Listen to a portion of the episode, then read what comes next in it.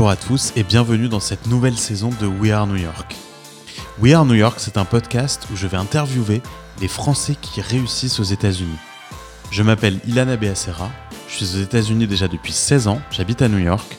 Je suis aujourd'hui cofondateur et CEO de Willow, où l'on développe un robot qui automatise le brossage de dents. Je suis aussi investisseur dans beaucoup de startups aux États-Unis et maintenant derrière le fonds Diaspora Ventures, où on va baquer les Français qui réussissent et qui se lancent aux États-Unis. We Are New York, la saison 1, c'était beaucoup d'interviews exceptionnelles d'entrepreneurs à succès comme Jonathan Benamou de PeopleDoc, Jonathan Cherky de Content Square, Emmanuel Chalit de Dashlane et plein d'autres. On a été aussi interviewé de grands chefs étoilés comme Daniel Boulu, comme Eric Ripper, ou de personnalités très connues comme Marc Lévy, écrivain, ou Frédéric Fécaille.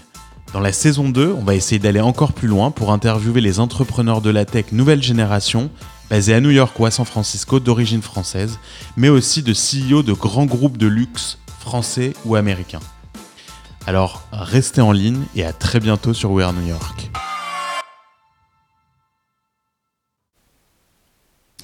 Hello à tous et bienvenue dans ce nouvel épisode de We Are New York. Aujourd'hui, je suis accompagné d'un compatriote euh, français basé en France. Eh oui, c'est pas euh, fréquent, mais ça arrive de plus en plus souvent sur We Are New York. Et je suis ravi de, de te rencontrer aujourd'hui. Donc, c'est Olivier Siboni. Tu es prof de stratégie à HEC Paris. Salut Olivier. Salut Ilan. Comment ça va aujourd'hui? Bah écoute, ça va comme un jour de pluie et de confinement à Paris, mais sinon très bien. bah figure-toi qu'on a la même ici. Alors nous, on n'est pas confinés à New York, mais ça a aussi un jour de pluie. Ouais. Ça arrive. Ça arrive. Ça arrive même à New York. Même à New York, ouais. Alors vous êtes en plein confinement encore à Paris, mais je sens que ça commence plus, à. On n'est plus vraiment confiné, j'exagère. Non, non, on, Ouais. est, on, on est, on est plus confiné que par l'absence de raison de sortir en réalité. C'est-à-dire qu'il n'y a toujours pas d'endroit où on puisse aller, mais on a le droit de sortir tant qu'on veut. C'est un progrès. C'est pas mal. Non, j'ai vu qu'il y avait. C'est quoi C'est d'ici euh, d'ici la fin juin où normalement on revient à peu près euh, à la vie Normalement, on revient progressivement à une vie normale euh, si, si tout se passe comme prévu. Écoute, euh, on vous le souhaite. Nous, ça, ça, ça, ça change de revenir un peu euh, dans les restaurants, de retourner, de sortir, de, de moins en moins de masques d'ailleurs à New York aussi, euh, parce que je sais pas si tu avais suivi, mais maintenant la CDC euh, euh, te laisse sortir sans masque si tu es vacciné Oui, j'ai vu ça. dehors. Ouais, c'est pas mal. Écoute, on va pas se plaindre. Non, mais c'est bien d'avoir des vaccins. Ça aide. C'est vrai que ça peut jouer. Ça peut ça jouer. peut, dans ça le- peut aider. On, s'en est pas mal sorti. Euh, ok, bah écoute Olivier, donc moi je suis, je suis ravi de te rencontrer. Il y, a, y a- y a plusieurs personnes qui m'avaient recommandé te, de, te, de te contacter, de t'interroger, d'interviewer. Là, on, faisait connaissance avant de commencer à enregistrer et tu étais un petit peu surpris effectivement que, que je te demande de, de nous rejoindre. Et en fait, les sujets dont on va parler aujourd'hui sont des sujets passionnants qui vont évidemment intéresser tout le monde. Ta carrière aussi est, hyper intéressante. Euh, il y a principalement deux, euh, deux grands pôles dans ta carrière, le consulting chez McKinsey et puis maintenant euh, l'éducation et l'écriture, parce que tu écris beaucoup autour de, la stratégie d'entreprise, les prises de décision, euh, beaucoup de sujets très intéressants et puis clairement où tu as un, avis qui compte aujourd'hui dans le monde euh, euh, et, pas en France euh, seulement. Tu es aussi venu à New York plusieurs fois. Là, on va parler de, de ton nouveau livre euh, bah, qui vient de sortir, euh, Noise, euh, que tu as coécrit avec, euh, avec des Américains. Donc voilà, tout ça, c'est les sujets dont on va parler aujourd'hui et qui va faire que notre conversation, j'en suis sûr, sera, sera super intéressante. Donc merci de te prêter au jeu. Mais merci de ton accueil.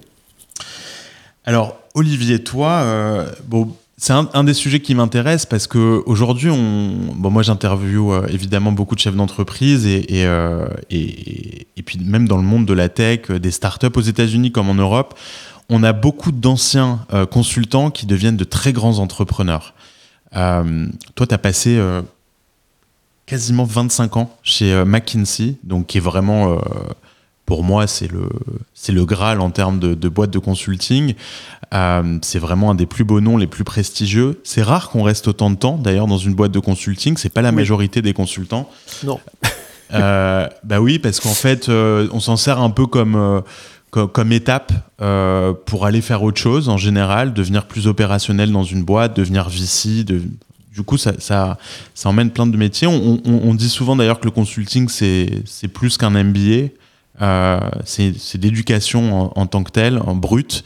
Euh, Raconte-nous un peu ton parcours. Euh, Peut-être pourquoi tu as voulu aller faire du consulting. Toi, tu es, sorti d'HEC, tu es diplômé d'HEC Paris. C'est une voie assez classique, le consulting. Oui, c'est une voie assez classique aujourd'hui, mais c'était pas du tout une voie classique quand j'y suis rentré. en fait, quand, parce que c'est comme, comme tu me le rappelles aimablement, c'était il y a très très longtemps. Donc le, le, conseil, moi, quand je suis sorti d'HEC, c'était un truc qui était assez inconnu, le conseil en stratégie. McKinsey commençait à recruter des gens à la sortie d'HEC, mais en recruter un ou deux par an. Je crois que c'était quand, quand, ils m'ont recruté, c'était la première année où ils en recrutaient deux. Les années précédentes, ça avait été, c'était depuis deux ou trois ans, ils en recrutaient un. Euh, et quand je suis rentré chez McKinsey à Paris, il y avait 40 personnes en tout. Ah, c'était quoi Ça démarrait? Non, ça, ça existait depuis longtemps, mais c'était un tout petit métier. Et, et, je me rappelle quand je suis arrivé chez McKinsey, on m'a donné une petite brochure qui présentait la firme et son activité, dans laquelle il y avait un, un petit tableau qui montrait qu'on était la plus grande firme du monde, de loin, devant euh, BCG et les autres, avec, je crois, 700 consultants dans le monde. Alors le, la petite brochure était déjà un petit peu euh, dépassée à l'époque où on me l'a donnée, mais c'est pour dire que c'était quand même pas un choix conventionnel à l'époque d'aller faire du conseil. C'était même un choix un peu, un peu bizarre. Et je passais ma vie à épeler McKinsey à des gens qui savaient pas ce que c'était, qui en avaient jamais entendu parler, et à expliquer à des gens qui avaient jamais entendu parler du conseil en stratégique. C'était que oui, il y avait un métier qui consistait à aller donner à des dirigeants d'entreprise des conseils, et que oui, il y avait des gens qui avaient 20 ans et qui sortaient de l'école et qui pouvaient le faire, ce qui, quand on y pense, est quand même assez étonnant. C'est oui. pas, pas, une évidence. Ça, a fini par nous paraître évident parce que les cabinets de conseil nous, nous y ont habitués. Mais en réalité, c'était d'assez bonnes questions. Pourquoi est-ce que des PDG demandent des conseils à des gens qui connaissent pas leur métier et pourquoi est-ce que des gens de 20 ans peuvent leur en donner euh, c'est pas des questions absurdes. Donc, c'était pas un choix si conventionnel que ça à l'époque. Et pourquoi toi, tu étais attiré par le consulting? Écoute, j'étais pas particulièrement attiré par le consulting. Moi, quand j'étais quand j'étais étudiant, euh, mon, projet de carrière, dans la mesure où, mesure où j'en avais un, j'en avais plutôt un en réalité, c'était de faire de la publicité. Et d'ailleurs, j'étais parti faire un stage dans une agence de pub à New York, et puis ensuite dans une autre agence de pub à Paris. J'avais fait plein de stages dans plein d'agences, je connaissais euh, toutes les agences de pub, euh, j'organisais la nuit de la pub d'HEC, enfin, j'étais vraiment parti pour être un publicitaire. C'était la mode, c'était la mode à l'époque. C'était ça, c'était la mode. ça, c'était le choix conventionnel. Absolument. La pub dans les, à la fin des années 80, c'était une voix royale, et puis c'était sexy, c'était marrant, etc. Et d'ailleurs, je suis allé travailler dans la publicité. Euh, euh, à la sortie d'HEC, j'ai passé un an et demi chez Publicis à Londres, parce que d'abord il fallait faire un VSNE et qu'il m'en avait proposé un, et puis vraiment, c'était la voie que j'avais décidé. Et je me suis dit, avant d'aller quand même dans la publicité, si j'allais faire mon stage de troisième année à faire autre chose. Et il se trouve que j'étais tombé à l'époque sur un bouquin qui s'appelait Le prix de l'excellence, euh, qui expliquait pourquoi, In Search of Excellence, qui expliquait pourquoi il y a des entreprises qui réussissaient et d'autres qui réussissaient pas. Je me suis dit, ah, c'est quand même intéressant ce truc, parce que moi je pensais que les entreprises qui réussissaient, c'est parce qu'elles avaient des meilleures publicités. c'est ce qu'on m'avait raconté dans les agences de publicité. Et voilà des gens qui expliquent que peut-être le sujet est plus large que ça. Et c'était, j'avais été intrigué par le truc, et donc quand McKinsey s'était pointé sur le campus, j'avais dit, ben, je veux bien vous voir. Et puis je les avais rencontrés, je les avais trouvés sympathiques, et du coup je suis allé faire mon stage de troisième année chez McKinsey. Et ils m'ont dit, bah, si tu veux revenir, tu reviens. On a compris que tu as envie de faire de la publicité, mais, mais si tu veux revenir, tu reviens. Et je leur ai dit, écoutez, on va voir, mais moi je pense que je vais plutôt faire de la publicité parce que c'est ça qui m'intéresse. Et donc je suis parti faire ma copée. À la fin de ma copée euh, de mon VSNE à Londres, je l'ai prolongé un peu euh, parce que c'était sympathique et que la vie était douce. Et, et, à la fin, je leur ai dit, bon, je voudrais quand même revenir à Paris. Et là, on était en pleine, euh, en pleine crise, en pleine guerre du Golfe, en fait, la première guerre du Golfe en 91. Et il y avait une grosse récession, en particulier dans les agences de pub, il y avait une grosse récession. Et ils m'ont dit, euh, écoute, euh, peut-être, mais c'est pas sûr, et puis si on te prend, c'est en CDD, et avec un petit SMIC, et encore probablement un petit peu diminué, parce que si on peut, on arrivera à t'en gratter un peu. Donc viens, mais c'est pas garanti. Je me suis dit, bah Finalement, peut-être que le conseil, c'est pas mal. Et voilà comment j'y suis resté 25 ans. Comme quoi, hein, on s'imagine qu'on a des grandes stratégies. Mais c'est parfois euh, un petit peu plus basique que ça. Ah ouais, parce qu'en plus, c'est vrai que la pub, euh, ça n'a jamais bien payé. Le conseil, ça, paye mieux. Ça dépend qui et pour quand. Enfin, quand, pour qui et quand, et, ainsi de suite. Euh, mais c'est vrai que le conseil, à l'époque, payait mieux, et a fortiori, par la suite, a payé mieux, ça c'est sûr. Et alors tes sans, premières sans années. devienne riche, hein, mais Oui, c'est pas une vie d'entrepreneur. Mais Mais, mais, mais pour le coup, quand on tient le coup dans, dans les grandes boîtes de conseil, ça commence à devenir des, euh, des, des jobs assez, assez importants, euh, bien payés. Mais On monte. Oui, le fait, enfin, tu, tu disais tout à l'heure que j'y suis resté très longtemps, et c'est vrai, j'y suis resté une- un temps tout à fait inhabituel par rapport à la plupart des gens, mais quand j'y suis rentré, je pensais que j'allais y rester deux ans. Ouais. Je pensais, d'abord, je pensais comme tout le monde que j'allais me faire virer au bout de deux ans, euh, puisque c'est ce qu'on m'avait expliqué, on m'avait dit que c'était up or out, et que j'allais me faire virer tôt ou tard, et probablement plutôt tôt que tard. Euh, et puis c'est ce que je voyais tout le monde faire, donc je me disais j'y vais pour deux ans, c'est comme tu disais une espèce de une espèce de MBA, et puis je me disais d'ailleurs peut-être que j'irai faire un MBA après, une fois que j'aurai passé un ou deux ans dans le conseil, c'est une bonne manière d'aller faire un MBA, j'avais assez envie d'aller aux États-Unis, donc c'était un, une manière de le faire. Et puis ça s'est pas passé comme ça, parce que, euh, bah, parce que finalement j'ai bien aimé ça, et que, et que je me suis pas fait virer, en tout cas. En tout cas, pas aussi vite que je pensais. ça a pris beaucoup plus longtemps pour qu'on me fasse comprendre que, que finalement, quand même, ça fait 25 ans que tu es là, tu es sûr que tu pas envie de faire autre chose. Euh, et, et, et, et je suis pas non plus allé faire un MBA parce que, en fait, je me suis dit que le conseil, c'était finalement un assez bon MBA, ce qui était peut-être une erreur, rétrospectivement, mais bon, euh, rétrospectivement, c'est très difficile de savoir ce qui était une erreur ou pas. Donc voilà. Et en fait, pour, répondre à l'autre question que tu posais tout à l'heure, pourquoi est-ce qu'on reste dans le conseil? Ben On y reste parce que, pour plein de raisons différentes, mais euh, dans mon cas, on y reste parce que c'est vachement intéressant. Parce qu'en fait, les, choses qu'on fait, les problèmes qu'on traite, les gens qu'on rencontre, euh, les entreprises avec lesquelles on travaille, sont super intéressantes, changent tout le temps, et qu'on qu'on travaille avec des gens vachement, vachement sympas, que, chez ses collègues, mais aussi chez ses clients. Et, et sur des problèmes qui sont intéressants, qui changent tout le temps, et qu'on est constamment stimulé, et que chaque fois qu'on pense qu'on en a fait le tour, en fait, on franchit une nouvelle étape et on passe à autre chose et on a un nouveau challenge. Donc en fait, j'ai pas eu le temps de m'ennuyer. Euh, et j'ai pas eu beaucoup de moments où je me sois dit euh, euh, ah là quand même euh, c'est dur, euh, c'est galère, j'ai envie de faire autre chose. Il y en a eu bien sûr, mais il n'y en a pas eu beaucoup.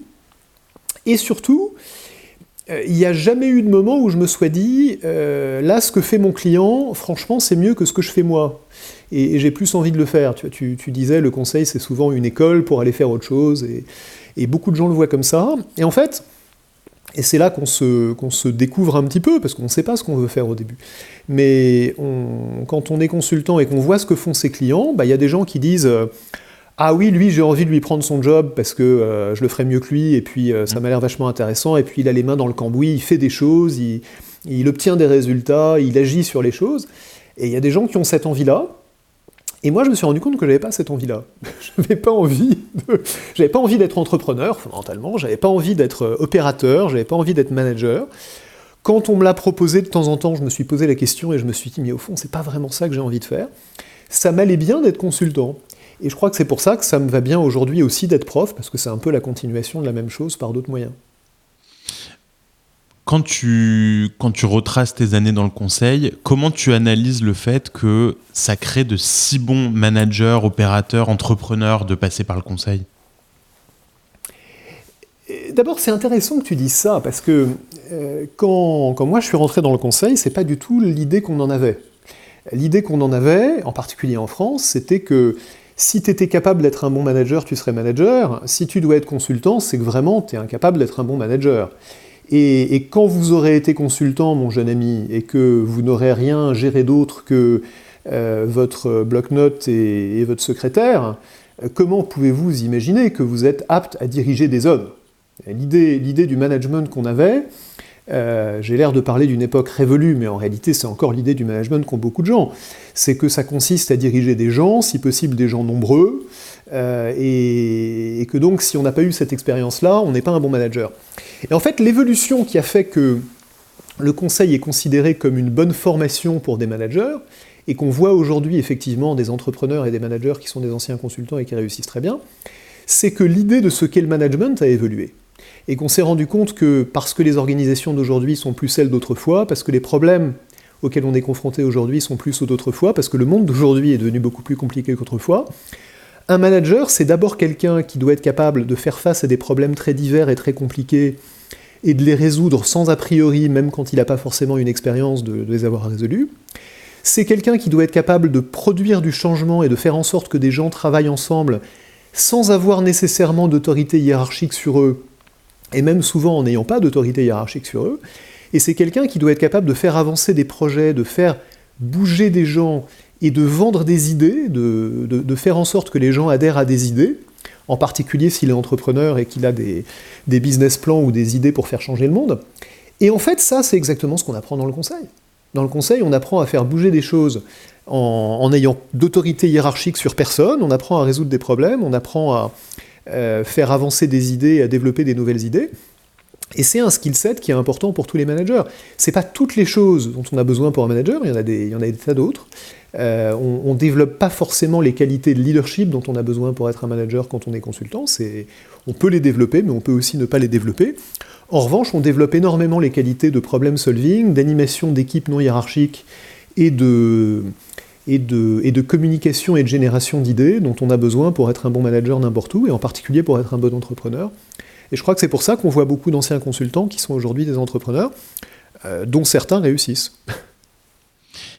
Et, tu as l'impression que, que, ça, ça a évolué depuis le moment où toi, tu as rejoint McKinsey il y, a, il y a une vingtaine d'années, un peu plus? Oui. Euh, et aujourd'hui, parce que tu disais qu'au début, c'était pas forcément perçu comme ça. Le consulting, c'était un peu euh, quelque chose à part de, de, l'opération d'une boîte.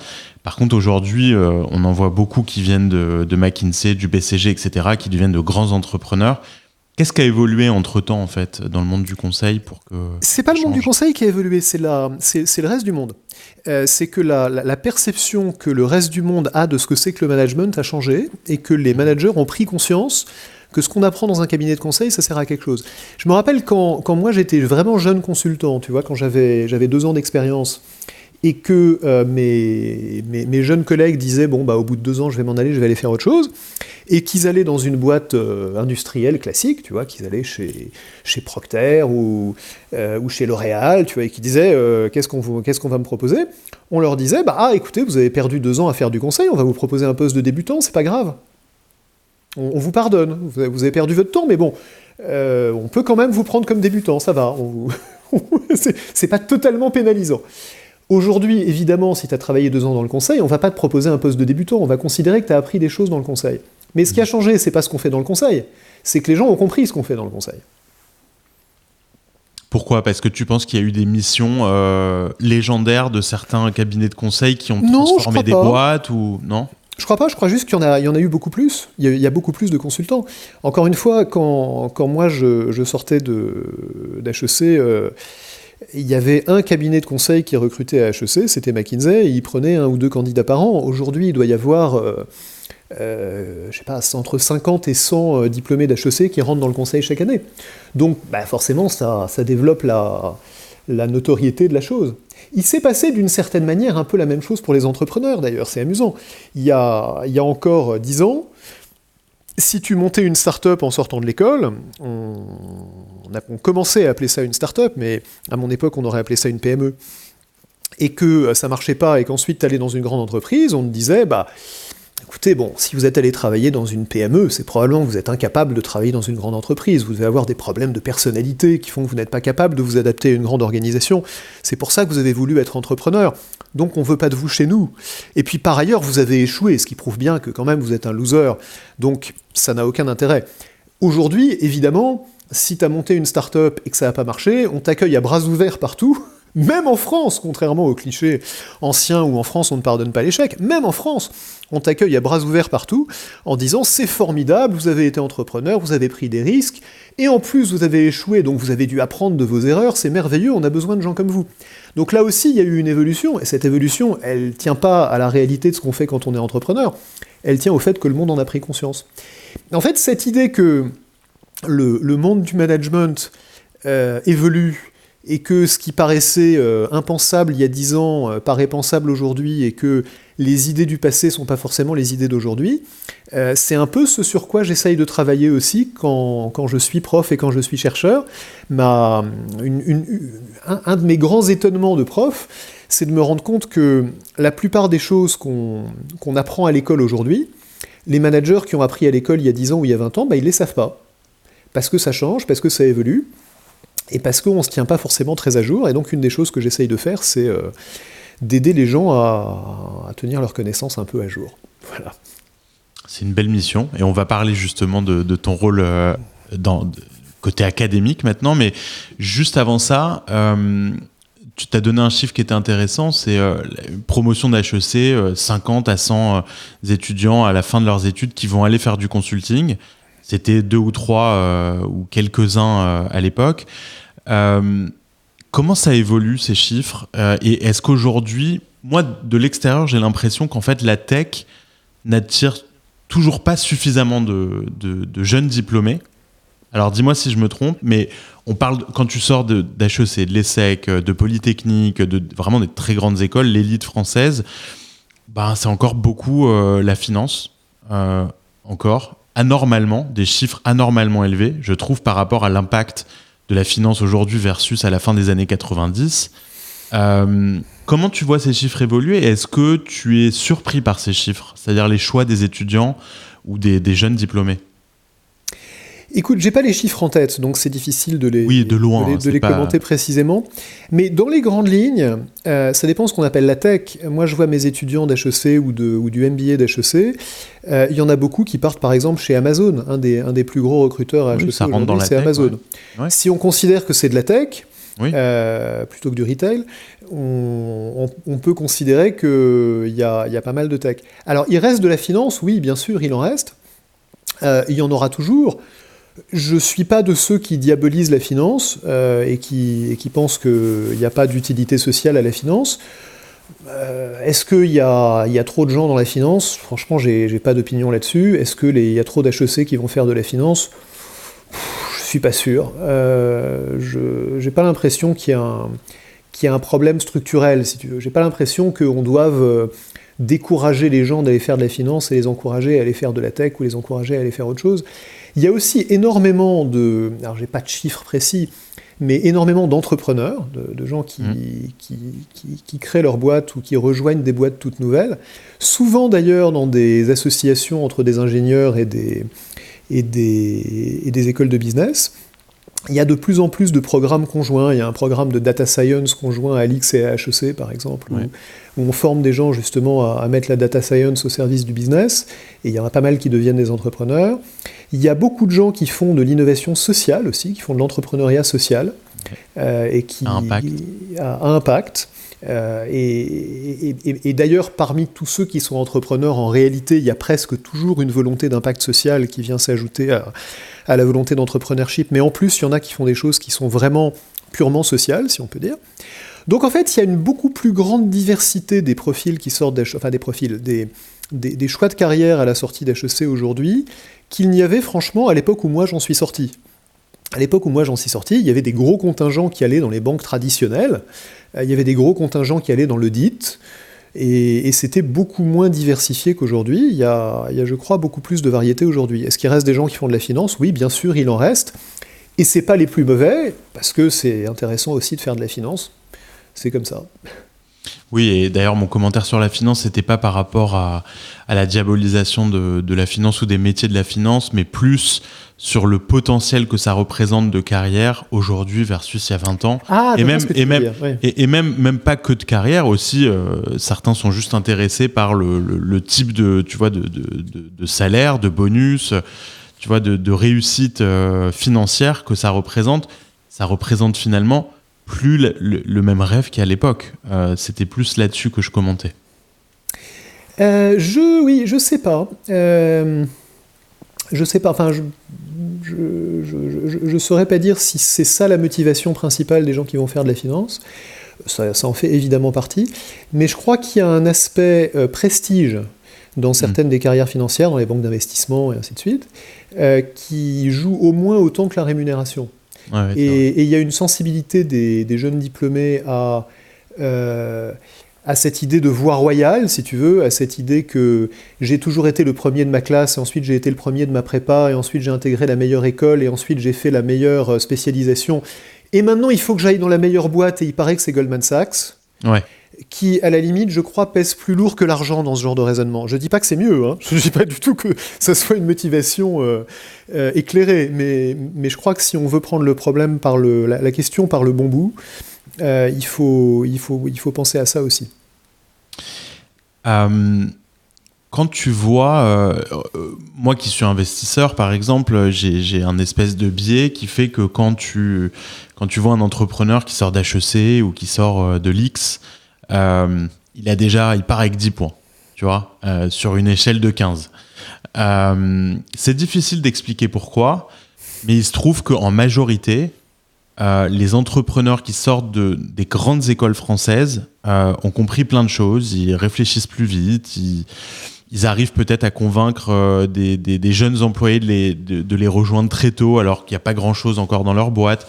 Comment tu analyses ça? Comment tu analyses, pour parler d'HEC Paris en particulier, que tu connais très bien, comment tu analyses cette, cette j'ai pas envie de dire supériorité, mais ces, ces compétences particulières qu'ont les gens qui sortent de cette école? Je ne bah, vais pas parler d'HEC en particulier, euh, mais je crois qu'il y a un système des grandes écoles en France, et ce, ce, que, ce que, tu viens de dire là euh, vaudrait euh, tout aussi bien pour les diplômés des, meilleures écoles d'ingénieurs. Il y a un système des grandes écoles en France qui marche bien, et, qui fait bien son travail, qui a les défauts qu'il a, mais qui fait bien son travail pour pas mal de choses, et en fait qui, apporte des choses que tu, que tu reconnais instinctivement quand tu dis euh, quand je vois un diplômé de telle ou telle école, j'ai plutôt un a priori favorable. Ensuite, tu vas vérifier, heureusement. Mais tu as plutôt un a priori favorable. Pourquoi? Parce que d'abord, tu sais qu'il a été sélectionné. Une des premières choses qu'une école t'apporte n'importe où, mais c'est particulièrement bien fait en France, où une, des rares choses que le système éducatif fait vraiment très bien, c'est de sélectionner. Euh, donc on sélectionne, pas forcément sur les bons critères, mais enfin on sait sur lesquels, ils sont transparents, ils sont connus. Donc on sait que c'est des gens qui ont été sélectionnés sur des aptitudes intellectuelles euh, pures, sur de la, du, horsepower intellectuel de base. On sait, on sait que c'est des gens qui ont travaillé dur, qui ont été capables de se mobiliser pour euh, euh, soit faire une prépa, soit rentrer par d'autres moyens dans une grande école qui, en réalité, est là aussi, contrairement à l'idée qu'en ont certains de ma génération qui, qui sont sur des idées un peu anciennes, les autres filières de recrutement sont très exigeantes aussi. C'est-à-dire que pour, pour rentrer en admission euh, parallèle ou en admission directe dans les, dans les meilleures grandes écoles, le niveau est en fait très élevé, donc il y a une, vraie sélection. Et, donc c'est des gens qui ont été capables de travailler, ils ont sélectionné, ils ont été capables ils ont, été sélectionnés, ils ont été capables de travailler, et ils se sont fait un petit début de réseau. Une des choses dont on nous rebat les oreilles en France, c'est que les grandes écoles sont un réseau, une mafia, une corporation, etc. C'est évidemment un peu vrai comme de tous les groupes de gens qui se connaissent un peu, mais est-ce qu'il y a un vrai effet de réseau pour les jeunes qui sortent de l'école et qui montent une start-up?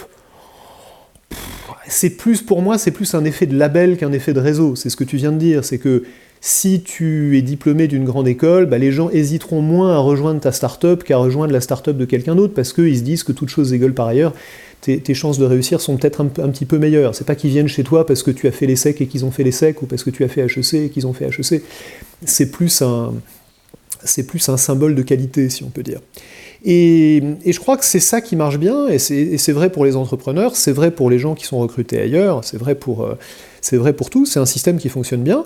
Il a ses défauts, il a ses limites, il a, il a les choses qu'il faut améliorer, mais il ne faut pas le casser, c'est une des choses qui fonctionne bien en France. Et aujourd'hui, par rapport à il y, a, quelques années, aujourd'hui, on a l'impression que ces grandes écoles, elles, espèrent maintenant devenir des grandes écoles à l'échelle mondiale. Il y a toujours les États-Unis qui est le qui est un peu le, le, plafond de verre, j'ai l'impression, pour les, les, grandes les grandes business schools et aussi euh, les grandes écoles d'ingénieurs. Euh, aujourd'hui, on commence à euh, peut-être repérer des écoles comme Polytechnique quand tu es recruteur dans la Silicon Valley pour Facebook. C'est très possible que tu aies déjà vu Polytechnique, c'est possible que tu aies vu HEC euh, pour d'autres rôles, mais ça reste quand même un peu, euh, un peu limite. Euh, est-ce que tu crois que les, grandes écoles françaises ont une chance de, de, pouvoir commencer à pénétrer le cercle très fermé des très grandes écoles mondiales, qui sont en général d'ailleurs des très grandes écoles américaines? Ben, euh, oui, mais ça prend du temps parce qu'en fait, c'est pas un marché mondial, c'est un marché régional. Enfin, c'est un marché euh, euh, continental. Quand tu regardes les classements internationaux des grandes écoles de commerce, pour prendre celles que, que moi je connais, de business, tu as effectivement un groupe de tête, un petit groupe de tête où il y a quelques grandes écoles, quelques grandes business schools américaines. Et très vite après, tu arrives en fait sur le groupe de tête européen dans lequel tu trouves HEC, l'INSEAD, et ensuite on peut discuter, LBS, etc. Ce qui est intéressant, c'est qui on n'y trouve pas. Par exemple, on pourrait penser qu'il y aurait Oxford ou Cambridge dans ce groupe-là. Suis, il se trouve que je suis aussi un petit peu prof à Oxford à même perdu. Je peux t'assurer que l'enseignement qu'on dispense en management à Oxford est d'excellente qualité, il n'y a pas de doute. Mais il faut du temps. Euh, il se trouve que la Business School d'Oxford a été créée il y a en fait très peu de temps, parce que euh, pour les Anglais, le business, c'est quand même pas un métier très noble. Et donc, euh, Cambridge et Oxford ont mis très très longtemps, par rapport à leur très très longue histoire, à se décider à faire du business. Eh ben, même quand on est Oxford ou Cambridge, c'est quand même les plus belles marques du monde, ça prend du temps d'établir une marque de business school. Et pour, pour ces raisons-là, c'est un métier dans lequel il y a énormément d'inertie il y a, les, classements sont d'une immuabilité absolument euh, euh, désespérante si on n'est pas au sommet et tout à fait rassurante si on est au sommet. Et, si on veut les faire bouger, ça prend très très longtemps. L'écart entre ce groupe de tête américain dont tu parles et le, et le, le deuxième groupe, si tu veux, dans lequel on trouve les meilleurs Européens, est un écart qui, à mon avis, est très important. Et si j'ai un pari à prendre, est-ce que dans est-ce que dans 20 ans, on parlera d'HEC euh, comme l'équivalent d'Harvard? La réponse est non, je pense. J'espère que je me trompe, je travaille tous les jours pour avoir tort, euh, et, tous mes collègues avec, mais, je crois que la, marche est très haute, parce que les réputations, bah, bah, pour une raison très simple, si Harvard faisait vraiment n'importe quoi, si vraiment il faisait un super mauvais boulot à tout point de vue, bah, il faudrait encore très très longtemps pour qu'on s'en rende compte. Parce que les meilleurs profs voudraient toujours y aller, les meilleurs étudiants voudraient toujours y aller. Donc, la marque est très forte. Quoi. La marque est tellement forte et l'ensemble des boucles de feedback positifs qui font que dans ce métier-là, quand on est bon, on reste bon et quand on n'est pas bon, c'est difficile de le devenir, est extraordinairement propice à l'inertie. Par ailleurs, il se trouve qu'Harvard ne fait pas un mauvais boulot. on peut, s'ils se tiraient dans le pied, ça prendrait très très longtemps pour qu'on les rattrape, mais manque de bol, ils se tirent pas dans le pied. Donc euh, il y, a, beaucoup d'inertie dans ce métier, oui. Donc le, monde devient un peu euh, flat hein, à tous les niveaux, c'est-à-dire qu'aujourd'hui on voit des entrepreneurs français par exemple qui, visent les États-Unis et qui restent à Paris et ça se passe très bien. Ils vont avec euh, évidemment la nouvelle tendance de remote, etc. Ça, commence à clairement à, donner de l'avantage euh, bah, à toutes ces équipes tech euh, qui viennent de France où on a des très très bons ingénieurs. Par contre, au niveau de l'éducation, ce que j'entends, c'est que là, pour le coup, c'est quand même plus difficile de, concurrencer les, gros établissements américains. Ça prendra du temps. Ça prendra du temps. Alors, ça prendra du temps. Ça prendra aussi un autre, un autre facteur dont on n'a pas parlé, qui est de la taille. Euh, une, des, une des faiblesses de nos grandes écoles françaises, c'est qu'elles sont nombreuses, et que comme elles sont nombreuses, elles sont fragmentées. Si on avait euh, une grande école de business en France qui, qui, était de la taille des trois principales, eh ben, comme dirait la palisse, elle serait trois fois plus grosse. Et comme elle serait trois fois plus grosse, elle aurait trois fois plus de diplômés chaque année, elle aurait trois fois plus d'anciens, euh, et elle aurait trois fois plus de visibilité dans le monde. Si HEC a une réputation dans le monde aujourd'hui qui est bien plus grande qu'il y a 20 ans, et sans, être encore devenu Harvard, mais quand même bien plus grande qu'il y a 20 ans, c'est pas seulement parce que ces profs ont fait du bon travail, euh, ce qu'ils ont fait, c'est quand même surtout parce que la taille a augmenté beaucoup, et que donc il y a un réseau d'anciens euh, qui porte la marque HEC un peu partout dans le monde, qui est beaucoup plus important qu'il y a 10, euh, 15 ou 20 ans. Et si on arrive à continuer comme ça, eh ben on, on, sera un peu plus vu. Et si en plus de temps en temps on peut essayer de s'entendre entre nous pour avoir quelque chose d'un petit peu plus gros, ça marche mieux. Regarde les universités, pour le coup, voilà un truc sur lequel les universités s'en sortent plutôt mieux que les grandes écoles, ce qui est assez rare en France. Les universités qui se regroupent pour avoir des meilleures places dans les classements type classement de Shanghai, eh ben, elles arrivent à percer. L'Institut Polytechnique de Paris, qui n'est pas juste l'école polytechnique, mais qui est l'agrégation de l'école polytechnique avec toute une série d'autres écoles d'ingénieurs, tout en gardant leur indépendance plus ou moins opérationnelle, ils ont créé cette espèce de regroupement qui leur permet de mettre en commun leurs recherches et leur classement dans les classements internationaux, mais ça leur permet d'avoir une visibilité internationale que chacun de ces éléments séparément n'aurait pas eu. Donc je crois qu'il faut qu'on devienne un peu meilleur à faire ça aussi. Euh, super. Et donc justement, toi, tu, après le consulting, bah, tu rejoins HEC euh, Paris en tant que prof de stratégie. Euh, c'est ce que tu fais aujourd'hui. C'est une des une de tes casquettes, parce que tu écris aussi des livres. On va on va en discuter. Qu'est-ce que ça veut dire, prof de stratégie à HEC Qu'est-ce qu'on apprend dans tes cours? Alors, dans mes cours, on apprend, ben, on apprend la stratégie et, la politique générale d'entreprise, comme on dit quelquefois. C'est-à-dire qu'on apprend à répondre à la question qu'est-ce qui fait qu'il y a des entreprises qui marchent mieux que d'autres? Et dans chacune des matières qu'on apprend dans les premières années d'une école de business, on a des morceaux de cette réponse, mais on est un peu comme les, dans la, fable des, aveugles qui touchent chacun une jambe de l'éléphant et qui pensent qu'ils ont chacun un, tronc d'arbre. Euh, on n'a pas vu l'éléphant, on a vu quatre troncs d'arbre. Donc on a appris que c'est le marketing qui fait qu'on réussit. Ah oui, bien sûr. Puis on a appris que c'est la finance qui fait qu'on réussit. On dit, ah oui, c'est important. Et puis on a appris que c'est les ressources humaines qui font qu'on réussit. On dit, bah, bien sûr. Et puis on a appris, tu vois, je peux, je peux continuer, mais tu vois l'idée. Et puis il y a un moment où on se dit, on met tout ça ensemble et on essaye de se demander qu'est-ce que ça veut dire faire une stratégie, qu'est-ce que ça veut dire avoir une stratégie gagnante, qu'est-ce, que ça, qu'est-ce qui explique qu'il y ait des entreprises qui réussissent mieux que d'autres et qu'est-ce qu'il faut faire pour en faire partie? Et c'est ça qu'on essaye de faire dans les cours de stratégie. Et donc, effectivement, ce que tu viens d'expliquer, ça, ça paraît assez cohérent. C'est aussi assez théorique, c'est-à-dire qu'on va avoir une notion euh, euh, assez complète de ce qui fait qu'une entreprise fonctionne euh, oui, tu as raison, quand on parle des ressources humaines, on dit souvent, bah oui, cette boîte, elle marche parce que le CEO, il a, il a su recruter les bonnes personnes. Une des choses qui revient tout le temps, c'est un bon CEO, c'est euh, quelqu'un qui sait recruter des gens meilleurs que lui ou que elle à tous les postes. Et ça, c'est tellement vrai. Bien sûr.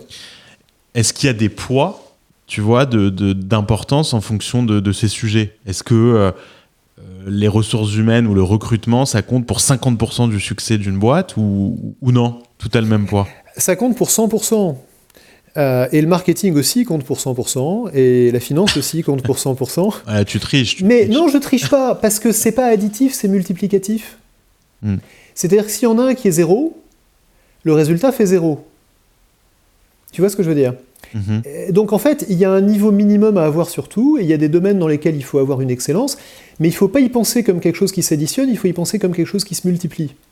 Et c'est pour ça que quand tu dis le, bon CEO ou la bonne CEO, c'est celle qui va recruter des gens meilleurs qu'elle à tous les postes, c'est bien sûr vrai, et c'est aussi celle qui est capable d'avoir une vision, et c'est aussi celle qui est capable euh, de faire fonctionner son équipe efficacement, et c'est aussi celle qui est capable de s'intéresser à ses clients et d'être capable de, placer les, besoins de ses clients avant tout, chacune de ces choses est essentielle.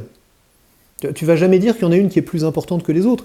Il faut les penser comme des choses qui se multiplient les unes les autres. Et en fait, la stratégie, c'est ça, c'est de se dire où est-ce que je vais essayer d'être au niveau minimum pour ne pas être à zéro, pour que ça ne soit pas un multiplicateur qui va me pénaliser trop dans mon succès d'ensemble, et où est-ce que je vais essayer d'être au chiffre le plus élevé possible, parce que c'est vraiment là que je vais avoir ce qu'on appelle en stratégie mon avantage concurrentiel. Donc où est-ce que je vais faire la différence? Où est-ce que je vais être meilleur que mes concurrents? C'est pas en étant OK sur tout, c'est pas en étant bon sur tout, c'est en étant vraiment distinctif, vraiment bon sur certaines choses. Mmh. Généralement dans une startup, ça va être le produit au début. On va dire, bah, j'ai une idée de produit, j'ai une technologie, j'ai un brevet, j'ai euh, un, un insight, qui, me permet de faire une différence, mais très vite on va s'apercevoir que ça ne suffit pas et qu'il faut être très bon sur des tas d'autres choses. Et c'est là qu'il faut commencer à avoir une stratégie. Très clair. Ben justement, en parlant de stratégie, un des, grands euh, euh, travaux de recherche, c'est autour de, la stratégie comportementale. Est-ce que tu peux euh, m'expliquer de quoi il s'agit? Qu'est-ce qu'on doit retenir de ce concept, la stratégie comportementale? C'est la première fois que je voyais ce concept. Ben, c'est relativement récent, donc c'est pas étonnant que, tu, le vois pour la première fois. En fait, tu as entendu parler sans doute de l'économie comportementale, qui est la, la révolution de l'économie, qui vient du fait que les économistes ont intégré dans leur réflexion les sciences comportementales, et en particulier le fait que quand les gens, quand les agents économiques prennent des décisions, ben, ils ne les prennent pas de la manière théorique et rationnelle qu'on nous a apprise à l'école, où ils devraient optimiser leur utilité ou ce qui leur apporte de la valeur ou de l'argent ou que sais-je. Donc les gens sont des êtres humains et il faut comprendre leur psychologie. L'économie comportementale, c'est l'économie qui a intégré cette dimension-là. Tu as peut-être entendu parler de finance comportementale, où les financiers se disent on va essayer d'exploiter les, les, aberrations de marché, les erreurs de marché qui viennent justement des comportements des investisseurs, qui vont avoir des comportements de masse, où ils vont par exemple créer des bulles, on va aller contre les bulles, ou par exemple qui vont avoir tendance à euh, investir au moment où ils touchent tous un bonus au même moment, et ben on sait qu'à ce moment-là, le marché va monter, donc on va plutôt jouer contre le marché à ce moment-là. Ce genre d'effets comportementaux dans la finance a donné naissance à une sous-branche de la finance, si on peut dire, qui est la finance comportementale. La stratégie comportementale, c'est la même chose pour la stratégie. C'est-à-dire que ça consiste à dire, on faisait de la stratégie en supposant que les, les gens qui font de la stratégie, les managers, sont des, sont des êtres humains rationnels, si on commence à prendre en compte le fait qu'ils sont des êtres humains euh, réels et pas des êtres humains théoriques, avec leur psychologie humaine et donc imparfaite, qu'est-ce que ça change à la manière dont on fait de la stratégie? Et ça, ça m'a particulièrement euh, passionné parce que ce qui m'a amené à ce sujet et ce qui m'a amené à devenir prof en réalité, c'est euh, je dis l'étude, mais je devrais dire l'observation pour commencer, des erreurs stratégiques. Moi, le truc qui m'a toujours fasciné, c'est comment est-ce que des gens euh, formidables, des gens extraordinaires, pas des gens médiocres, parce que le fait que des gens médiocres se trompent, c'est pas très étonnant, mais comment est-ce que des gens en tout point admirables, qui ont des carrières brillantes, qui sont au sommet de leurs entreprises, et je pense en particulier à ceux que je pouvais voir chez mes clients, quand même, on voit des, on voit des gens exceptionnels. Comment se fait-il que de temps en temps, ils fassent un truc dont on peut se dire en les regardant de l'extérieur, quand on est un consultant qui les regarde un peu de l'extérieur, on peut se dire mais là, il est en train de faire une énorme bêtise. Et je le vois, je vais essayer de l'en dissuader. Mais ce qui est intéressant, c'est que alors qu'il a les bonnes incitations, qu'il a les bonnes compétences, qu'il connaît son métier mieux que moi, beaucoup mieux que moi, qu'il a, qu'il a réfléchi très longuement à cette question, il s'apprête quand même à faire une énorme bêtise. Comment se fait-il? Comment, comment est-ce qu'on explique ça? Eh bien, la stratégie comportementale, entre autres choses, apporte des réponses à ça. Elle nous aide à comprendre, c'est le titre d'un de mes livres, comment est-ce que les gens font de terribles erreurs. Un de mes livres s'appelle Vous allez commettre une terrible erreur. Euh, et, et j'essaye d'expliquer là-dedans pourquoi et comment est-ce que des gens remarquables en tout point peuvent commettre de terribles erreurs en matière de stratégie. Donne un exemple d'erreur. Euh, Je te donne un exemple très simple et, absolument euh, courant. Les acquisitions. Quand les entreprises font des acquisitions, toutes les entreprises, en particulier les grandes parce qu'on le mesure plus facilement, mais ce n'est pas, seulement, pas seulement les grandes, elles vont se dire combien vaut la société que j'achète.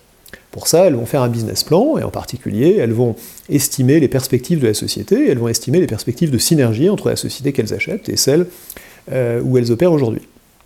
On sait, parce qu'on l'a étudié des, dizaines et des centaines de fois, à la fois empiriquement chez les managers et scientifiquement chez les chercheurs en management, on sait que assez systématiquement, on va avoir tendance à surévaluer et la valeur de l'entreprise en stand-alone et les synergies qu'on va être capable de créer.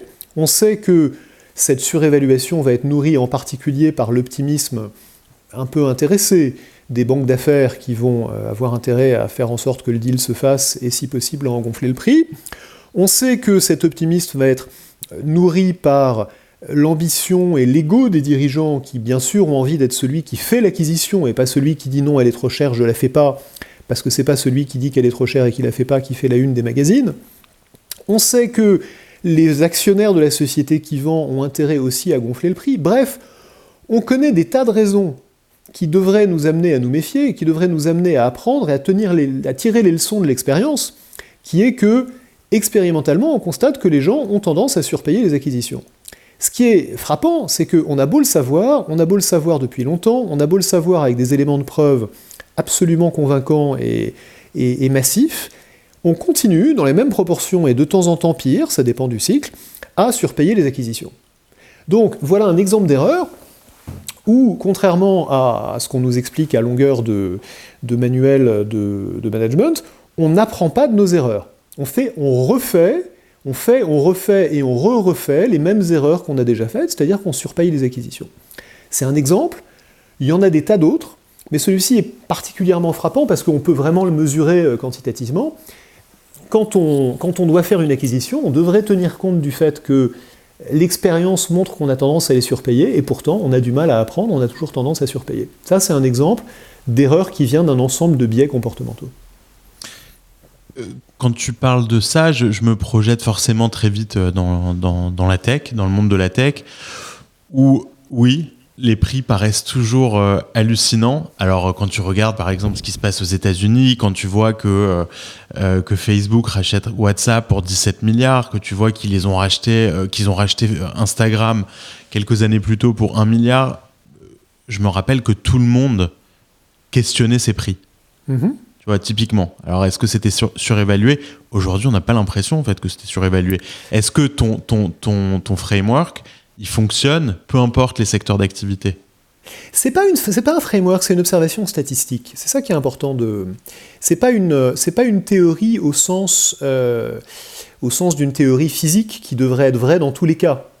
Si je te dis que euh, les forces de la gravité sont ce qu'elles sont et que si je lâche mon stylo, il va tomber, ou si je te dis que l'eau bout, euh, à 100 degrés à, une altitude donnée, ça c'est des lois qui sont générales. Et si tu me trouves un contre-exemple, ça veut dire que la loi est fausse. Euh, tu, et, d'ailleurs, si tu prétends que chez toi, dans ta société, l'eau ne bout pas à 100 degrés, je vais appeler un psychiatre parce que visiblement, tu as un problème. En revanche, si tu me dis que le genre de régularité dont je parle ici n'est pas vérifié pour le cas de l'acquisition de WhatsApp par Facebook, tu as raison. Je te dis pas que c'est des, des, choses qui fonctionnent à 100%, je te dis que c'est des règles statistiques. Tu me parles de Facebook, je pourrais te parler de Verizon, dont on disait, mais il paye un prix absurde pour ses acquisitions, et guess what, il les revend quelques années plus tard, on l'a vu il y a quelques jours, à un prix qui est une infime fraction de ce qu'il a payé. Ça, c'est la règle générale, Facebook est l'exception. On peut se demander d'ailleurs pourquoi Facebook est l'exception, et dans le cas des acquisitions d'Instagram ou de WhatsApp, Facebook est l'exception pour une raison tout à fait claire, qui est que on n'aurait jamais dû laisser Facebook faire ses acquisitions. D'un point de vue antitrust, on n'aurait absolument pas dû laisser Facebook faire ses acquisitions, parce que ces acquisitions sont des acquisitions prédatrices qui visent à éliminer des concurrents et à renforcer une position dominante, euh, ce qui est évidemment une des excellentes raisons, si, on a le droit de les faire, normalement on ne devrait pas avoir le droit, mais une des excellentes raisons très créatrices de valeur de faire une acquisition. Donc, il y avait des gens qui disaient que c'était très surpayé, il y avait aussi des gens à l'époque qui disaient, et ils avaient raison, que c'était des acquisitions euh, qu'on n'aurait pas dû laisser Facebook faire, mais qui, du point de vue de Facebook, étaient d'excellentes décisions. Bravo Facebook alors. bravo Facebook et, pas bravo euh, aux autorités antitrust américaines, si tu veux mon avis, mais on verra ce que l'avenir euh, réserve aux uns et aux autres. Ouais, c'est vrai. Justement, alors, un des, on, parlait, on parlait de, framework. Effectivement, c'est pas un framework, mais tu parles beaucoup des biais cognitifs. Euh, j'ai trouvé, j'ai trouvé ce, ce, sujet très intéressant parce que euh, on parlait d'erreurs stratégiques, on parlait d'erreurs que, que peuvent faire les dirigeants. Euh, Aujourd'hui, quand tu diriges, quand tu diriges une boîte, en général euh, relativement jeune, quand tu démarres, euh, l'intuition intervient beaucoup. Oui. Pourquoi? Parce qu'on n'a pas de données. On n'a pas de données du marché, on n'a pas encore beaucoup de clients, etc. Il y a, y a, y a cette, euh, cette citation que j'aime beaucoup. Euh, je, je, je, ne me rappelle plus de qui l'avait. Je me demande c'est pas Warren Buffett, mais si on a des datas, suivons les datas. Si on n'a pas de data, suivons mon avis, en gros. Mhm. Tu, tu, la connais cette, euh, cette quote? Non, bah, je pas, pas exactement comme ça, mais oui, l'idée est, est répandue. L'idée l'idée qui, est, qui paraît très intuitive, mais que je vais essayer de, de commenter, c'est que plus la situation est incertaine, et moins on a de données, et plus il faut se fier à son intuition. Mhm. C'est ça l'idée euh, qu'ont la plupart des managers. Alors, je voudrais suggérer que cette idée est non seulement fausse, mais absurde. Ce qui, tu vois, je, place la barre très haut. Je, vais, essayer, de t'expliquer sûr de toi. je vais essayer de t'expliquer pourquoi. Alors, j'exagère un peu quand je dis qu'elle est absurde. C'est vrai que quand on n'a aucune donnée, évidemment, bah, on, ne peut se fier qu'à son intuition. Il faut bien prendre un pari. Mais on n'a jamais aucune donnée. Sinon, on euh, on ferait rien. On n'est pas, entrepreneur avec aucune donnée. On a toujours des données. En fait, qu'est-ce que c'est? Maintenant, demandons-nous ce que c'est que l'intuition. Pas les convictions, pas le fait de prendre des paris. Ce que, si, je reformule ce que tu dis d'une manière avec laquelle je serais d'accord, ce que tu me dis, c'est que quand on est dans une situation d'incertitude, il faut être prêt à prendre des paris. Ça, je suis d'accord. Ça, je suis d'accord. Si on a un goût du risque, et on a intérêt, si on est entrepreneur, à avoir un certain goût du risque, et même si on est manager, on a intérêt dans son entreprise à avoir un certain appétit bien calibré pour le risque, quand on est dans une situation d'incertitude, il faut être prêt à prendre des paris. Il n'y a rien de pire que de rester paralysé par l'indécision, de se dire qu'on on ne décidera que quand on aura la totalité des données. Ça, c'est un drame, on est bien d'accord. Donc, à un moment, il faut prendre des risques, et pour prendre des risques, il faut prendre des paris. Est-ce que pour prendre des paris, ça veut forcément dire qu'on va suivre son intuition? C'est avec cette idée d'intuition que j'ai un problème. Parce que qu'est-ce que c'est que l'intuition? D'où te vient ton intuition? C'est une question que je te pose. D'où te vient ton intuition, Ilan? Bah écoute, j'ai envie de dire que hum, bah, dans mon cas, j'ai l'impression que c'est un petit peu empirique. C'est-à-dire que j'ai peut-être vécu déjà cette expérience avant, donc ça va me donner. Euh, une forme de données. Mais absolument, c'est une expérience, tu, tu, tu, c'est exactement ce que tu dis. L'intuition vient de notre expérience, euh, elle vient de l'empirisme de notre expérience, elle vient de ce que la vie nous a appris, des mmh. claques qu'on s'est prises, euh, des coups qu'on a réussi, des risques qu'on a pris où on s'est dit, oula, c'est pas passé loin, des moments où on a rattrapé le coup, bref, partout où on a eu l'expérience de quelque chose, on a développé une intuition. Ça, cette idée est très importante, parce que ça veut dire que l'intuition, elle vient pas de Dieu, elle vient pas de l'extérieur, elle vient de nous. Et elle vient de nous et des expériences qu'on a eues. D'accord? Donc, je, ne fais qu'un raisonnement logique ici. Ensuite, on verra qu'il est étayé par des faits. Mais je fais qu'un raisonnement logique. Si l'intuition n'est que le produit de notre expérience, alors l'intuition doit être d'autant plus valable qu'on a de l'expérience. Et d'autant moins valable qu'on n'en a pas. L'intuition de quelqu'un, tu me disais d'un entrepreneur qui commence sa boîte, qui dit je n'ai aucune expérience de ce business, je n'ai d'ailleurs travaillé nulle part, je sors de l'école, mais j'ai l'intuition que ce produit va marcher. Sur quoi repose cette intuition? En fait, sur rien. C'est pas une, enfin, on peut, dire que c'est une intuition. On, on, le ressent subjectivement comme une intuition, mais ça n'est pas du tout la même chose que ce que toi tu viens de me décrire à juste titre en entrepreneur expérimenté, comme l'intuition éduqué, qui est le produit de ton expérience. Ton intuition à toi, si tu as fait des dizaines ou des centaines d'entretiens de recrutement, ton intuition à toi va te permettre de te dire cette fille-là, elle va être formidable dans ma boîte. Je le sens tout de suite. Parce que j'ai vu des centaines de gens dans cette situation-là, et il y en a qui ont marché, il y en a qui n'ont pas marché. J'ai pu apprendre de mon expérience. Ça, c'est un domaine dans lequel tu peux avoir de l'intuition, parce que tu as de l'expérience. Mais dans les domaines où tu n'as pas d'intuition, où tu n'as pas d'expérience, pardon, tu as le sentiment d'avoir une intuition, mais cette intuition ne repose sur rien. il y a une grande différence entre l'intuition qui est vraiment ce que tu me répondais tout à fait rationnellement tout à l'heure, c'est-à-dire une intuition basée sur de l'expérience, et une intuition qui n'est pas basée sur l'expérience et qui se fait passer, qui, qui, qui, qui prétend et se déguise en intuition basée sur l'expérience, alors qu'en fait, ça n'est que du, de, la, de la conviction qui n'est basée sur rien.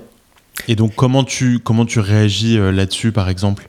Quand c'est basé sur rien, cette intuition, eh ben, effectivement, ou ces décisions En fait, ce que tu commences par faire, c'est que tu commences par te demander, avant de te demander quelle est ton intuition, tu commences par te demander si tu es en train de parler d'un domaine où ton intuition vaut quelque chose. Il y a des sujets sur lesquels ton intuition vaut quelque chose. Par exemple, si tu as fait, des, encore une fois, des centaines d'entretiens de recrutement, oui, ton intuition vaut quelque chose en entretien de recrutement elle vaut pas certitude, entendons-nous bien, mais elle vaut vraiment quelque chose.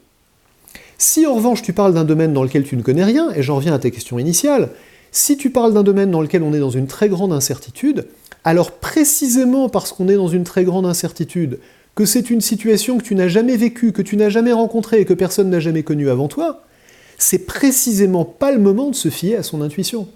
En fait, très paradoxalement, plus on est dans l'incertitude, et moins il faut se fier à son intuition. Plus on est dans l'incertitude, et plus il faut essayer de raisonner rationnellement, en acceptant qu'on n'aura jamais de certitude. Parce que justement on est dans l'incertitude et qu'on est dans une situation très nouvelle. En acceptant qu'on n'aura pas de certitude, mais qu'il faut essayer d'avoir la meilleure probabilité possible de succès. Et la raison pour laquelle on est tenté d'utiliser son intuition dans ce genre de situation, c'est parce que l'intuition nous fabrique une fausse monnaie. L'intuition nous donne cette espèce de faux sentiment de certitude qui est celui qu'on a sur la base de son expérience, même dans une situation où on n'a pas d'expérience. Quand on est dans l'incertitude, c'est très désagréable l'incertitude, on a besoin d'éprouver ce sentiment de confiance, ce sentiment, ce, ce qu'on appelle le, avec euh, mes, co-auteurs le, le signal intérieur que on peut agir, on, ressent ce signal intérieur que c'est bon, on en sait assez pour aller de l'avant, notre intuition va nous donner ce signal. Notre intuition va nous dire c'est bon, tu peux y aller. Mais c'est à nous, à, notre, euh, euh, système 2, comme on dit en, psychologie cognitive, ou à notre cortex préfrontal, de nous demander cette intuition, est-ce que c'est une intuition sérieuse, basée sur une vraie expérience que j'ai vraiment eue? C'est-à-dire, est-ce que je suis dans un domaine que je connais bien, où je suis un expert? Si je suis un expert, j'ai le droit d'avoir une intuition? Ou est-ce que cette intuition n'est que la manière dont je, me rassure moi-même sur le fait que je peux aller de l'avant alors que je suis en fait dans une grande situation d'incertitude Si c'est le deuxième, il faut apprendre à ne pas tenir compte de son intuition, à essayer de raisonner rationnellement sur des incertitudes, c'est-à-dire sur des probabilités, et à se dire, je ne peux pas avoir de certitude, il faut que je prenne des paris et je vais les prendre quand même. Et c'est difficile, mais c'est comme ça qu'on prend des bonnes décisions. C'est très difficile et en plus tu parles à quelqu'un de très euh, de très euh, gut driven, tu vois. Donc moi moi j'écoute beaucoup justement mes intuitions. On les appelle intuition ou expérience. Euh, et, j'essaye de me projeter dans, dans, ce que tu expliques. Et je me dis qu'en fait peut-être que le plus dur pour un entrepreneur par exemple qui prend des décisions basées sur son intuition et donc son expérience, c'est que souvent ces intuitions elles sont très personnelles. D'accord? Et c'est quelque chose que tu ressens ici, qui sont durs à expliquer et qui sont durs à justifier. C'est ça le plus dur en fait. Alors que quand tu as des datas, il suffit de prendre une décision sur deux landing pages avec l'une qui vend plus que l'autre, bon bah très clair de con. Donc donc ce, qui est, ce qui est difficile euh, à, je trouve à intégrer, c'est comment justifier de tes intuitions à une équipe, comment convaincre que tes intuitions, en fait, sont, d'après ce que je comprends, un peu plus des datas que des, que des intuitions personnelles? Mais si tu as tellement de mal à les en convaincre, c'est peut-être que ton intuition n'est pas si juste que ça. Alors, je te donne un exemple. Il faut envisager la possibilité que si ton équipe n'est pas convaincue par tes intuitions, c'est peut-être parce que tu as tort et qu'ils ont raison. Je dis pas que je te donne un exemple. Mais ça, peut être l'inverse. Mais statistiquement, il y a, une, il y a peut-être une raison pour laquelle ils sont pas d'accord avec toi. Donne-moi un exemple. Alors, je te donne un exemple très concret le recrutement. Le recrutement. Euh, tu, passes ton temps à, faire des entretiens de recrutement euh, pour des jobs complètement différents. Et puis, euh, bah, ça m'est arrivé récemment. Il y, a deux parties dans le recrutement. Il y a une partie skills, tu vois, les compétences. bon, là, ça se mesure. Ça se mesure. Donc, moi, je vais tout le temps donner des exercices. alors, par exemple, tu recrutes quelqu'un au marketing quand tu recrutes des marketeurs, c'est relativement facile de vendre du rêve en entretien. Donc du coup, on va, on va donner des exercices. Tu recrutes quelqu'un, par exemple, qui fait du content strategy. Tu vois, bah là, tu vas demander des exercices où tu vas écrire euh, le copywriting, des taglines, etc. Comment tu vois une marque. Bon, moi, je donne ces exercices. Et ça, c'est la première partie, juger des compétences. La deuxième partie, c'est ce qu'on appelle le culture fit. Je t'interromps, pardon, Ilan, mais c'est déjà vachement bien de demander des exercices, comme tu dis. C'est-à-dire de, mettre les gens en situation. Non, non, mais c'est tout le monde ne le fait pas, loin s'en faut. Non. C'est ah pas, du tout, pas du tout le standard. Donc déjà en faisant ça, tu te donnes un data point sur les compétences. Si, si, tout le monde faisait ce que tu fais, on aurait déjà un step change en, qualité de recrutement par rapport à la, à la réalité du recrutement aujourd'hui. Donc déjà, c'est vachement important. Mais pardon, je t'ai interrompu, tu viens à la deuxième partie qui est la plus compliquée. Non, mais tu, as raison, euh, et, souvent, on va pas le faire pour des jobs qui ne sont pas, euh, euh, si tu veux, où les résultats des exercices ne vont pas être binaires. D'accord mhm. Donc, un ingénieur, tu leur donnes un, exercice de code, mhm. bah, c'est binaire. Le marketing, c'est pas binaire. Donc ça, c'est déjà, c'est des data points, c'est sûr. Moi, je vais, je vais le voir. Euh, ça marche, ça marche pas, ce que tu rends. Bon, mais c'est pas aussi binaire que, que, d'autres jobs. C'est pour ça que tout le monde le fait pas, je pense. Mais quand même, tu as raison que c'est. Alors, je vais, je vais te suggérer un truc pour le rendre binaire. Pour, pour évaluer tes, tes, problèmes de marketing avec la même, euh, la même fiabilité que tu évalues tes, tes codeurs. Tu définis ton problème de marketing, tu l'écris, et tu fais évaluer la solution du problème de marketing proposé par chaque candidat par quelqu'un qui n'a pas rencontré le candidat. Mm-hmm. C'est-à-dire que l'intervieweur que tu es qui rencontre le candidat, il va se faire une impression d'ensemble du candidat, dans laquelle entrent en grande partie les autres qualités autres que les compétences dont tu vas me parler dans un instant. Et ça, ça va colorer ton jugement de la qualité des réponses qu'il t'a apportées sur le problème marketing. Tu ne veux pas que ton jugement soit coloré, tu veux des données indépendantes. Donc tu veux que le problème de marketing que tu lui as soumis soit évalué par quelqu'un d'autre que toi qui l'a interviewé. Et donc tu vas demander à quelqu'un du département marketing de lire cette réponse et de lire la réponse de quelqu'un d'autre. Et tu vas dire, bah tiens, celle-là c'est la bonne réponse et celle-là c'est la moins bonne réponse. Et tu auras un avis réellement indépendant sur les deux dimensions que tu essayes d'évaluer. C'est un très bon point. C'est un très bon point. Et justement, la deuxième chose qu'on évalue, c'est le culture fit. Bien sûr. Et ça, le culture fit, j'ai jamais réussi, moi, à expliquer concrètement pourquoi je pense qu'un candidat va être successful chez nous et un autre ne va pas l'être. C'est un feeling. C'est un feeling, on l'appelle comme on veut, mais comment ça, tu le rends, euh, bah, tu le rends concret et, presque data-driven? Tu le rends pas data-driven. J'ai aucun problème à ce que ce feeling-là, et au contraire, je pense que ce feeling-là doit rester un feeling. Et qu'il y a des tas de choses dans lesquelles on doit utiliser notre feeling. Et en particulier, si on veut savoir est-ce que cette personne va bien s'intégrer chez nous, est-ce que moi j'ai envie de travailler avec cette personne, c'est des choses qui relèvent absolument du feeling. Là où j'ai un problème, et, où malheureusement euh, beaucoup de gens ne, suivent pas la, méthode dont je vais parler, c'est que quand tu vas intégrer cette donnée-là et les autres données, quand tu vas dire il y a la compétence et il y a le feeling. Je prends ton exemple très simple où il n'y a que deux dimensions. En pratique, il y en a plus. Hein. Mais il y a la compétence technique et puis il y a le fit culturel. Comment tu vas choisir entre des gens qui sont euh, plus un sur l'un, moins un sur l'autre, plus deux sur l'un, moins un sur l'autre, etc. Ça, en fait, cet arbitrage, on va avoir tendance à le faire d'une manière euh, globale, d'une manière holistique, en se disant, ben, je l'ai rencontré, ouais, c'est vrai qu'il était vachement bon en compétences, mais euh, le fil culturel, c'est pas ça. Lui, bon, c'est vrai que la compétence n'était pas terrible, mais le fil culturel est, super bon. On va prendre le deuxième. On, va faire une espèce de, soupe globale dans laquelle on va pas dire clairement quel poids on donne aux différents composants. Mhm. Une bonne méthode de jugement en général et de recrutement en particulier, le recrutement étant un très bon exemple de ça, est une méthode où tu définis à l'avance le poids des différentes composantes de ton jugement Certaines de ces composantes vont être factuelles, par exemple le résultat d'un test de code. D'autres vont être subjectives et profondément personnelles, par exemple ton évaluation du culture fit, mais la manière dont tu les agrèges ne doit pas être subjective et personnelle, elle doit être aussi mécanique que possible. Pourquoi On pourrait en parler plus longuement, mais les, résultats montrent que plus tu vas avoir une agrégation mécanique des différentes dimensions d'un jugement, et plus tu vas avoir un jugement qui va être bon. C'est surprenant, parce que c'est précisément le moment où on se dit, c'est là où il faut utiliser son jugement pour faire une synthèse et pour distinguer chaque cas, et en réalité, plus tu vas faire cette agrégation de manière mécanique, et plus ton jugement va être juste.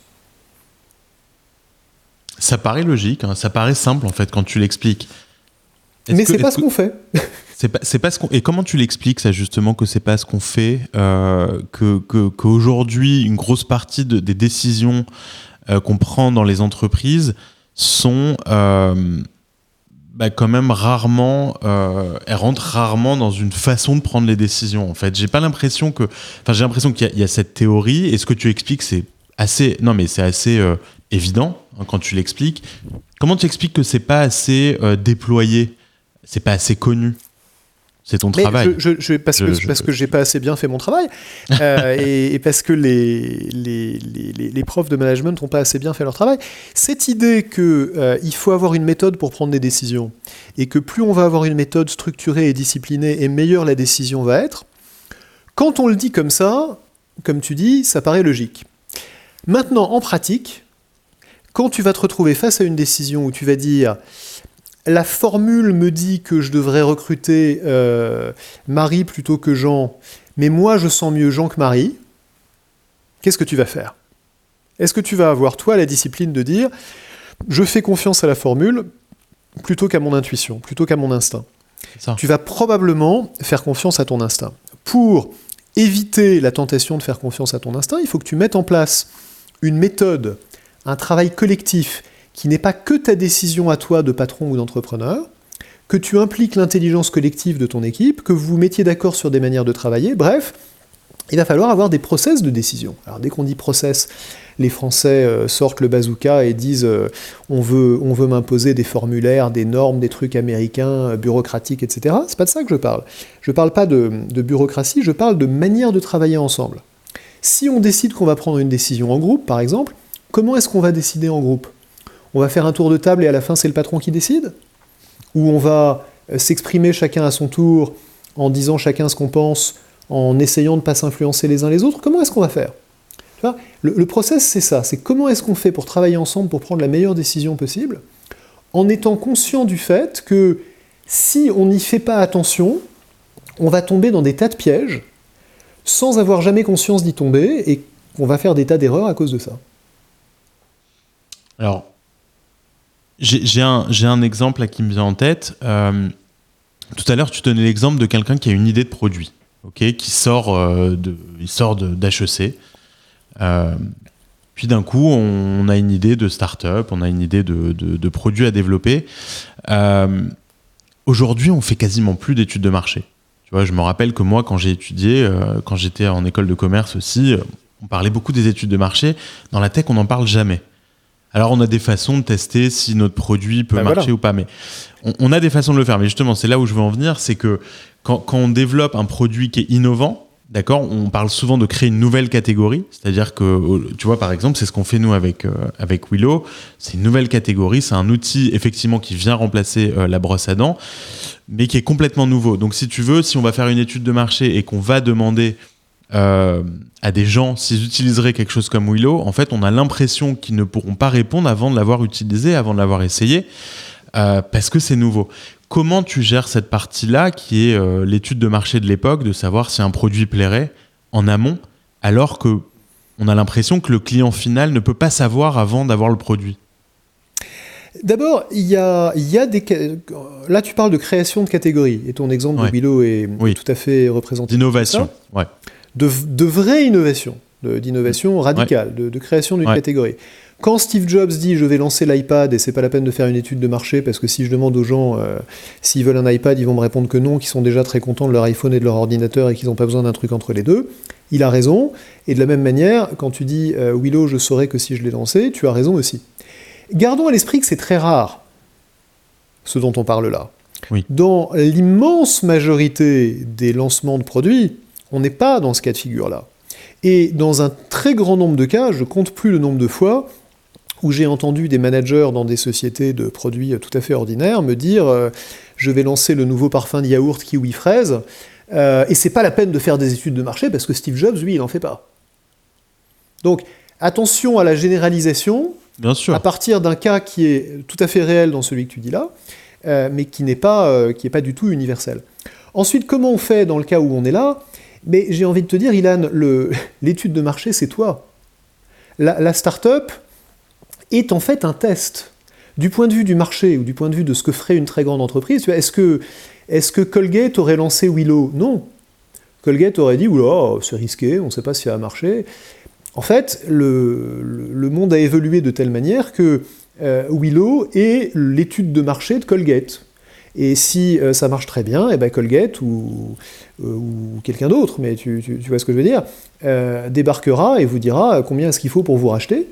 Et, en fait, c'est comme ça que ça fonctionne. Donc, l'écosystème des startups est devenu d'une certaine manière une espèce de grande, de, étude de marché, de grand marché test ou de de grand pilotes pour le monde des grandes entreprises.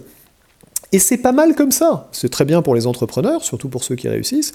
Euh, et c'est pas mal pour les grandes entreprises parce que c'est extraordinairement compliqué pour des grandes entreprises de surmonter le problème d'aversion au risque qui fait que bah, personne ne va lancer l'équivalent de Willow chez Colgate.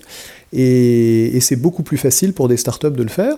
Et comme maintenant il y a des systèmes de financement qui permettent à tout le monde d'avoir accès à de l'argent pour tester des choses, bah, c'est très bien que vous le testiez et que si possible ça réussisse et que vous deveniez tous milliardaires.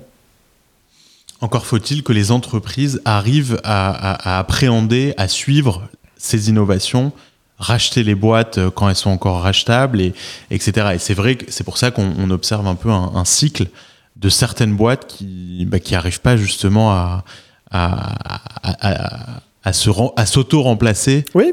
en intégrant les bonnes équipes, les bons produits.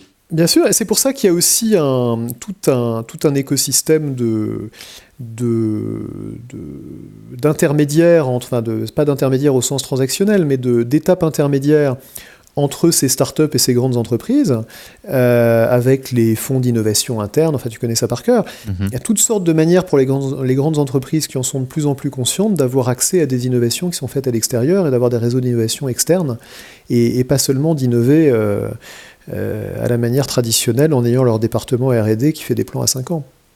Ouais, complètement. Olivier, juste pour, pour terminer, si on peut parler euh, bah, rapidement de ton nouveau livre, Noise, euh, c'est quoi le pitch? Donne-nous envie de, l'acheter là demain. Alors je sais pas si ça va te donner envie de l'acheter, mais le pitch de Noise, c'est que c'est un livre sur l'autre type d'erreur qui reste quand on a parlé du biais euh, et, qu'on appelle le bruit. En fait, il y a deux types d'erreurs. Il y a le biais, qui est le fait qu'on va tous se tromper dans le même sens. Par exemple, je te, disais, si on fait une prévision ou si on fait une acquisition, on va tous avoir tendance à, surestimer la valeur de l'acquisition. Pas tous, tous, tous. Tu me disais, il y a l'exemple de Facebook, c'est vrai. Mais statistiquement, la moyenne des gens qui font une prévision, c'est qu'ils vont, ou qui font une estimation euh, de synergie, c'est qu'ils vont la surestimer. Et puis, il y a l'autre manière de se tromper, qui est que quand plusieurs personnes regardent la même chose, ils ne sont pas tous d'accord entre eux. Alors ça paraît évident, hein, que quand deux personnes font le même jugement, ils ne sont pas d'accord entre eux. Si par exemple euh, tu demandes à deux investisseurs de dire combien vaut ta boîte aujourd'hui, ils vont donner un chiffre différent. Là où ça devient intéressant, c'est que dans beaucoup de systèmes, dans beaucoup d'organisations, on compte sur des gens pour produire des jugements et on compte sur ces jugements pour être relativement homogènes. Quand tu es dans une grande entreprise et qu'il y a plein de recruteurs, le candidat, il tombe sur un recruteur ou sur un autre, et on s'attend à ce que la décision de la boîte, ça soit la décision de la boîte, c'est pas juste la décision d'un recruteur. Il se trouve que la réponse va être très différente. Quand tu vas à ta compagnie d'assurance et que tu dis je veux assurer Willow contre euh, le risque de product liability, il y a un underwriter, un souscripteur, qui dit euh, bah, pour assurer cette startup contre les risques de product liability, ça va coûter tant. Mais si tu étais tombé sur un autre souscripteur, tu aurais eu une estimation différente.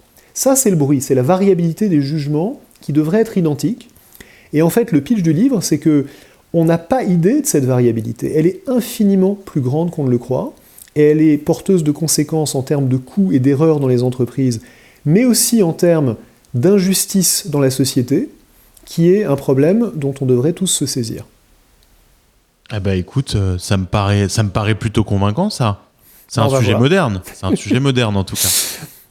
C'est un sujet nouveau en tout cas, et, où la plupart des gens qui, qui, ont lu le livre nous ont dit ah, mais voilà un truc qui était sous mon nez depuis des années et que j'avais jamais vu et qui est vachement important. Ce qui est une réaction intéressante, je trouve.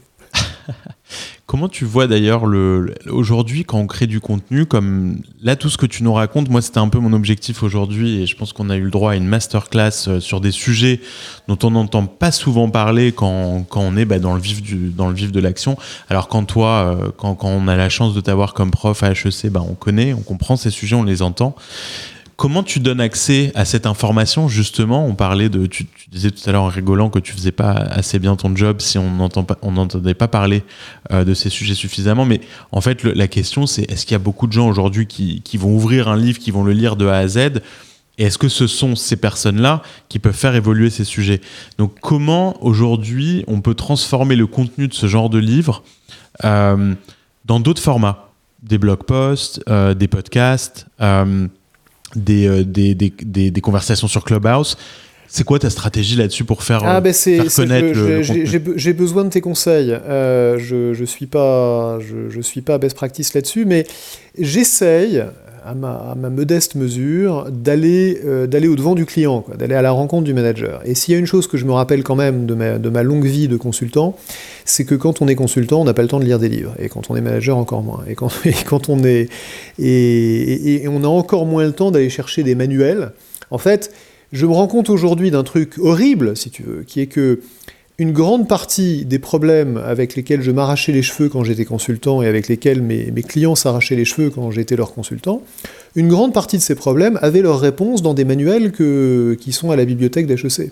Simplement, personne n'avait le temps d'aller chercher les manuels. Donc la question, c'est comment est-ce qu'on va à la rencontre des managers dans des formats qui correspondent plus à ce dont ils ont besoin. Alors ce que j'essaye de faire, je ne dis pas que j'ai la solution, d'abord j'essaye d'écrire pour partie des livres qui sont un petit peu plus accessibles. J'en ai écrit un par exemple qui s'appelle Vous allez redécouvrir le management, qui est 40 chapitres de 3 pages, grosso modo. Et donc tu peux le lire à tes moments perdus, c'est 40 idées pratiques. Et ces 40 idées, elles viennent d'un autre truc que je fais qui s'appelle euh, le, le, 30 secondes MBA, qui est une chronique que j'écris euh, toutes les semaines dans une newsletter qui s'appelle Time to Sign Off, Ouais. que tu connais peut-être. Ouais, et où j'essaye de prendre chaque semaine une idée de management et de la donner au manager dans un format de 30 secondes. Alors, est-ce qu'on touche beaucoup de gens? Est-ce qu'on leur apprend euh, Oui? Est-ce qu'ils écoutent ce qu'on leur dit? Ben, Pas forcément, ils n'ont pas forcément le temps parce qu'ils sont très occupés. Est-ce que de temps en temps, on va en toucher quelques-uns et leur apprendre quelque chose qu'ils ne savaient pas et le leur mettre à leur disposition dans un format où ils peuvent se dire tiens, j'ai appris quelque chose? J'essaye, c'est ça l'objectif. De même, tu vois, les, les vidéos sur LinkedIn, les trucs comme ça, ça marche pas mal. Moi, je suis très étonné parce que Ouais. générationnellement, c'est pas mon truc, mais il y a beaucoup de gens qui préfèrent regarder une vidéo de 5 minutes plutôt que de lire le même contenu en, en fait en 30 secondes. Ouais. Euh, et bah, du coup, j'essaye de faire plus de vidéos. Je fais des vidéos sur Exerfi Canal, sur LinkedIn, des choses comme ça. Donc, j'essaye de diversifier un peu les médias, mais je crois qu'on a un problème plus, plus fondamental en tant que que- qu'enseignant, si tu veux, euh, qui est qu'on n'a pas trouvé la manière de, de continuer à garder les managers dans la boucle de, du learning. Oui. En fait, on devrait apprendre toute sa vie. On devrait euh, non pas sortir d'HEC à 22 ans et ne plus y retourner, on devrait rentrer à HEC à 19 ans et ne plus jamais en sortir. La manière dont on apprend devrait changer, bien sûr, parce qu'on ne va pas rester sur un campus à, se, à, se, à se prendre des cuites tous les jeudis soirs euh, jusqu'à la fin de ses jours. Mais euh, on devrait, par d'autres moyens, continuer à apprendre et continuer à apprendre dans, dans, dans l'institution où on a commencé ou dans d'autres. Et on n'a pas encore vraiment craqué ce truc-là. On n'a pas encore craqué le modèle de communication, le modèle économique qui va avec, qui est important, le modèle d'interaction sociale qui va avec, parce que les gens n'ont pas envie d'être en face d'un prof et de prendre des leçons, ils ont envie d'être entre eux, d'interagir et d'apprendre les uns des autres, et c'est aussi très important. Je pense qu'on va voir apparaître des choses beaucoup plus créatives et beaucoup plus intéressantes dans les années qui viennent en matière de format de learning. 100% d'accord. Tu as, tu as une initiative aux États-Unis qui s'appelle On Deck. Je sais pas si tu as entendu parler Je d'eux. connais pas, non, tu vois, j'ai Eh ben. Non, mais, mais ça va exactement dans la lignée de ce que tu dis. Et eux, ils viennent disrupter le MBA. C'est-à-dire que pour eux, aujourd'hui, c'est du continuous learning. T'es pas censé t'asseoir euh, pendant trois ans derrière un, euh, un banc pour, euh, pour apprendre et ensuite euh, bah, découvrir le monde de toi-même. Pour eux, c'est un programme qui va durer euh, euh, forever avec des mentors, avec euh, des advisors, etc. Donc ce que tu, ce que tu décris, c'est c'est peut-être d'ailleurs une très très belle opportunité euh, business, tout simplement. Je vais les regarder.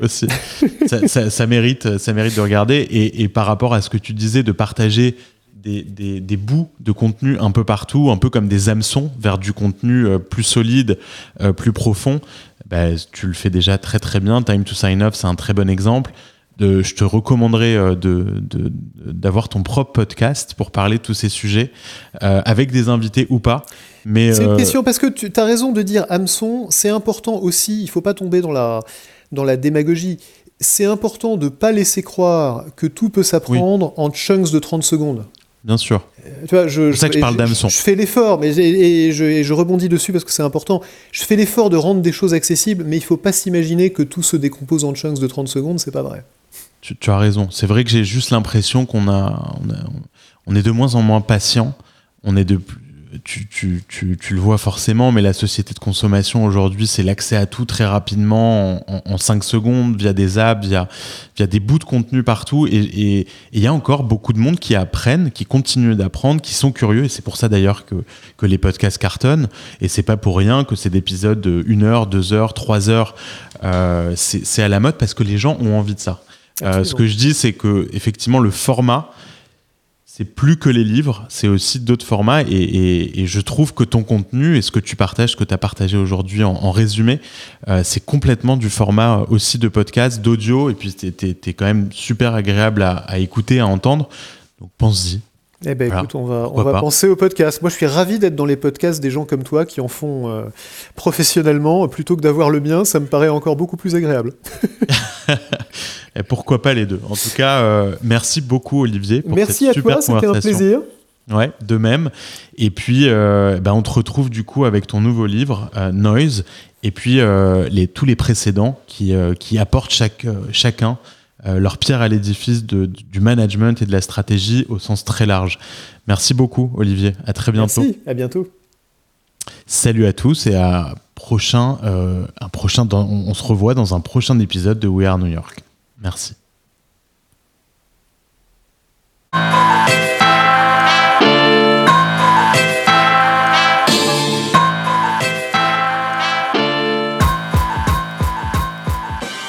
Merci d'avoir écouté cet épisode de We Are New York jusqu'à la fin. J'espère que le contenu vous plaira et surtout que vous aurez envie de partager cet épisode et le reste des épisodes de We Are New York autour de vous.